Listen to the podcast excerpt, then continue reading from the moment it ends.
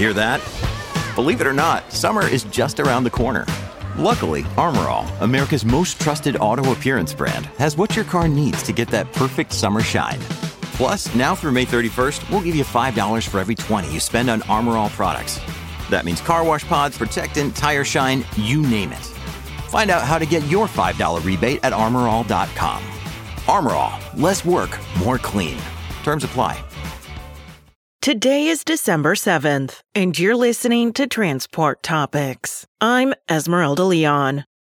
Volvo Trucks North America has introduced a new fleet management portal designed to make it easier for trucking operations to monitor the health and performance of their vehicles and drivers through connected vehicle technology. VTNA President Peter Voorhoeve delves into the importance of proactive technology tools in our latest Road Signs podcast at ttn.ws slash roadsigns 129.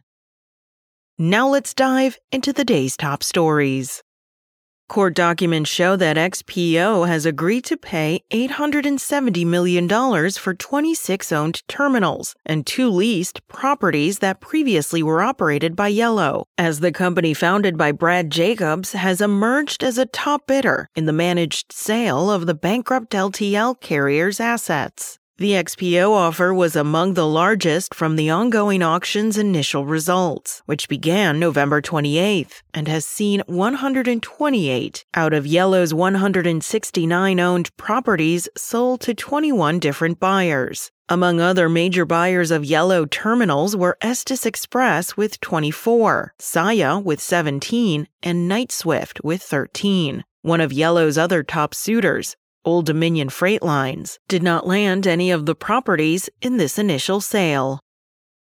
Self driving truck technology provider TuSimple plans to lay off about 150 employees immediately, or 75% of the company's U.S. workforce, a wind down of American operations after finding no buyers during a strategic review. Once this latest round of layoffs is completed, TuSimple is set to have about 700 full time employees, and the company will focus solely on the Asia Pacific region. A major reason for the layoffs is to slow the company's cash burn. Too TuSimple posted a loss of $113.2 million in the third quarter of 2023, nearly double the $61.4 million loss the company reported in the year ago period.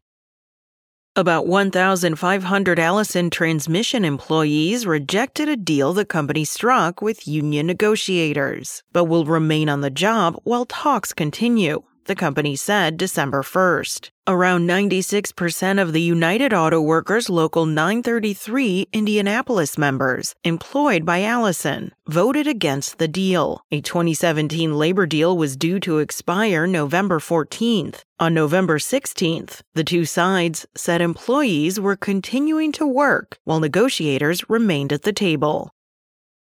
That's it for today. Remember, for all the latest trucking and transportation news, go to the experts at ttnews.com.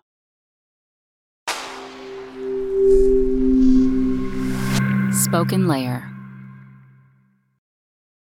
Want to learn how you can make smarter decisions with your money? Well, I've got the podcast for you. I'm Sean Pyles, and I host NerdWallet's Smart Money Podcast our show features our team of nerds, personal finance experts in credit cards, banking, investing, and more. And they'll help you make the most of your money while cutting through the clutter and misinformation in today's world of personal finance.